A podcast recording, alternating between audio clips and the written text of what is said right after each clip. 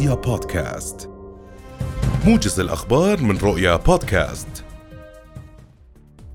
أعلنت وحدة تنسيق القبول الموحدة التابعة لمجلس التعليم العالي في وزارة التعليم العالي والبحث العلمي بدء عملية تقديم طلبات الالتحاق الإلكترونية لبرنامج التسيير بالجامعات الأردنية الرسمية صباح اليوم وحتى الساعة الثانية عشرة ليلا من يوم السبت المقبل وذلك من خلال الموقع الإلكتروني للوحدة. وفي سياق آخر قرر وزير التعليم العالي والبحث العلمي وجيه عويس تجير المقاعد الجامعية التي استنكف طلبة الثانوية العامة الحاصلون عليها العام الحالي لصالح الطلبة المعيدين والخاضعين لنسبة 5% موضحا أن قرار رفع النسبة هو من صلاحيات مجلس التعليم العالي. عمم البنك المركزي الأردني إجراءات الأمن والسلامة العامة لشركات الصرافة وفروعها المرخصة في الأردن. وقال البنك في التعميم إن من الضروري إبلاغ الجهات الأمنية عن وجود أي حالات اختلاس أو سرقة أو احتيال أو سوء ائتمان فور وقوعها وأشار البنك إلى ضرورة إخطار وحدة مكافحة غسل الأموال وتمويل الإرهاب عن الحالات التي نشأ عنها متحصلات مالية قد تكون محلا لجريمة غسل الأموال.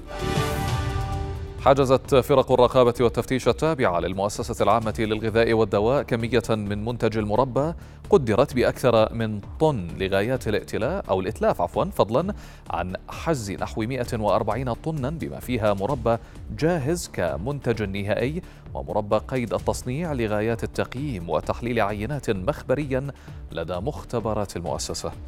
وبين المدير العام للمؤسسة نزار مهدات أنه تم إغلاق ثلاثة مستودعات لمواد غذائية ذات علاقة تتبع لأحد مصانع الأغذية المنتجة للمنتج المذكور لعدم الالتزام بالاشتراطات والمعايير الصحية اللازمة للتخزين بما فيها النظافة العامة وذلك ضمن كشف ميداني لخلية التفتيش والمراقبة اليومية المشددة.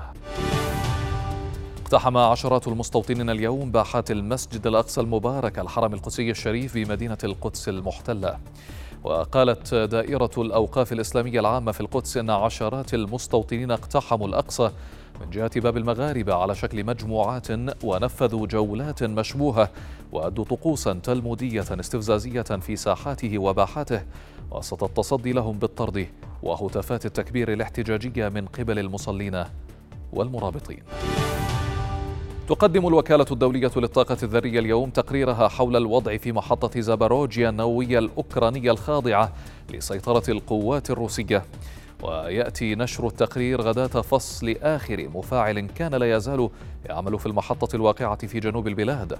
وقالت الوكالة الدولية للطاقة الذرية في بيان أن هذا الخط الموصول بمحطة طاقة حرارية مجاورة تم فصله عمدا من أجل إخماد حريق مشيرة إلى أنه لم يتضرر ويجب إعادة توصيله في أسرع وقت ممكن.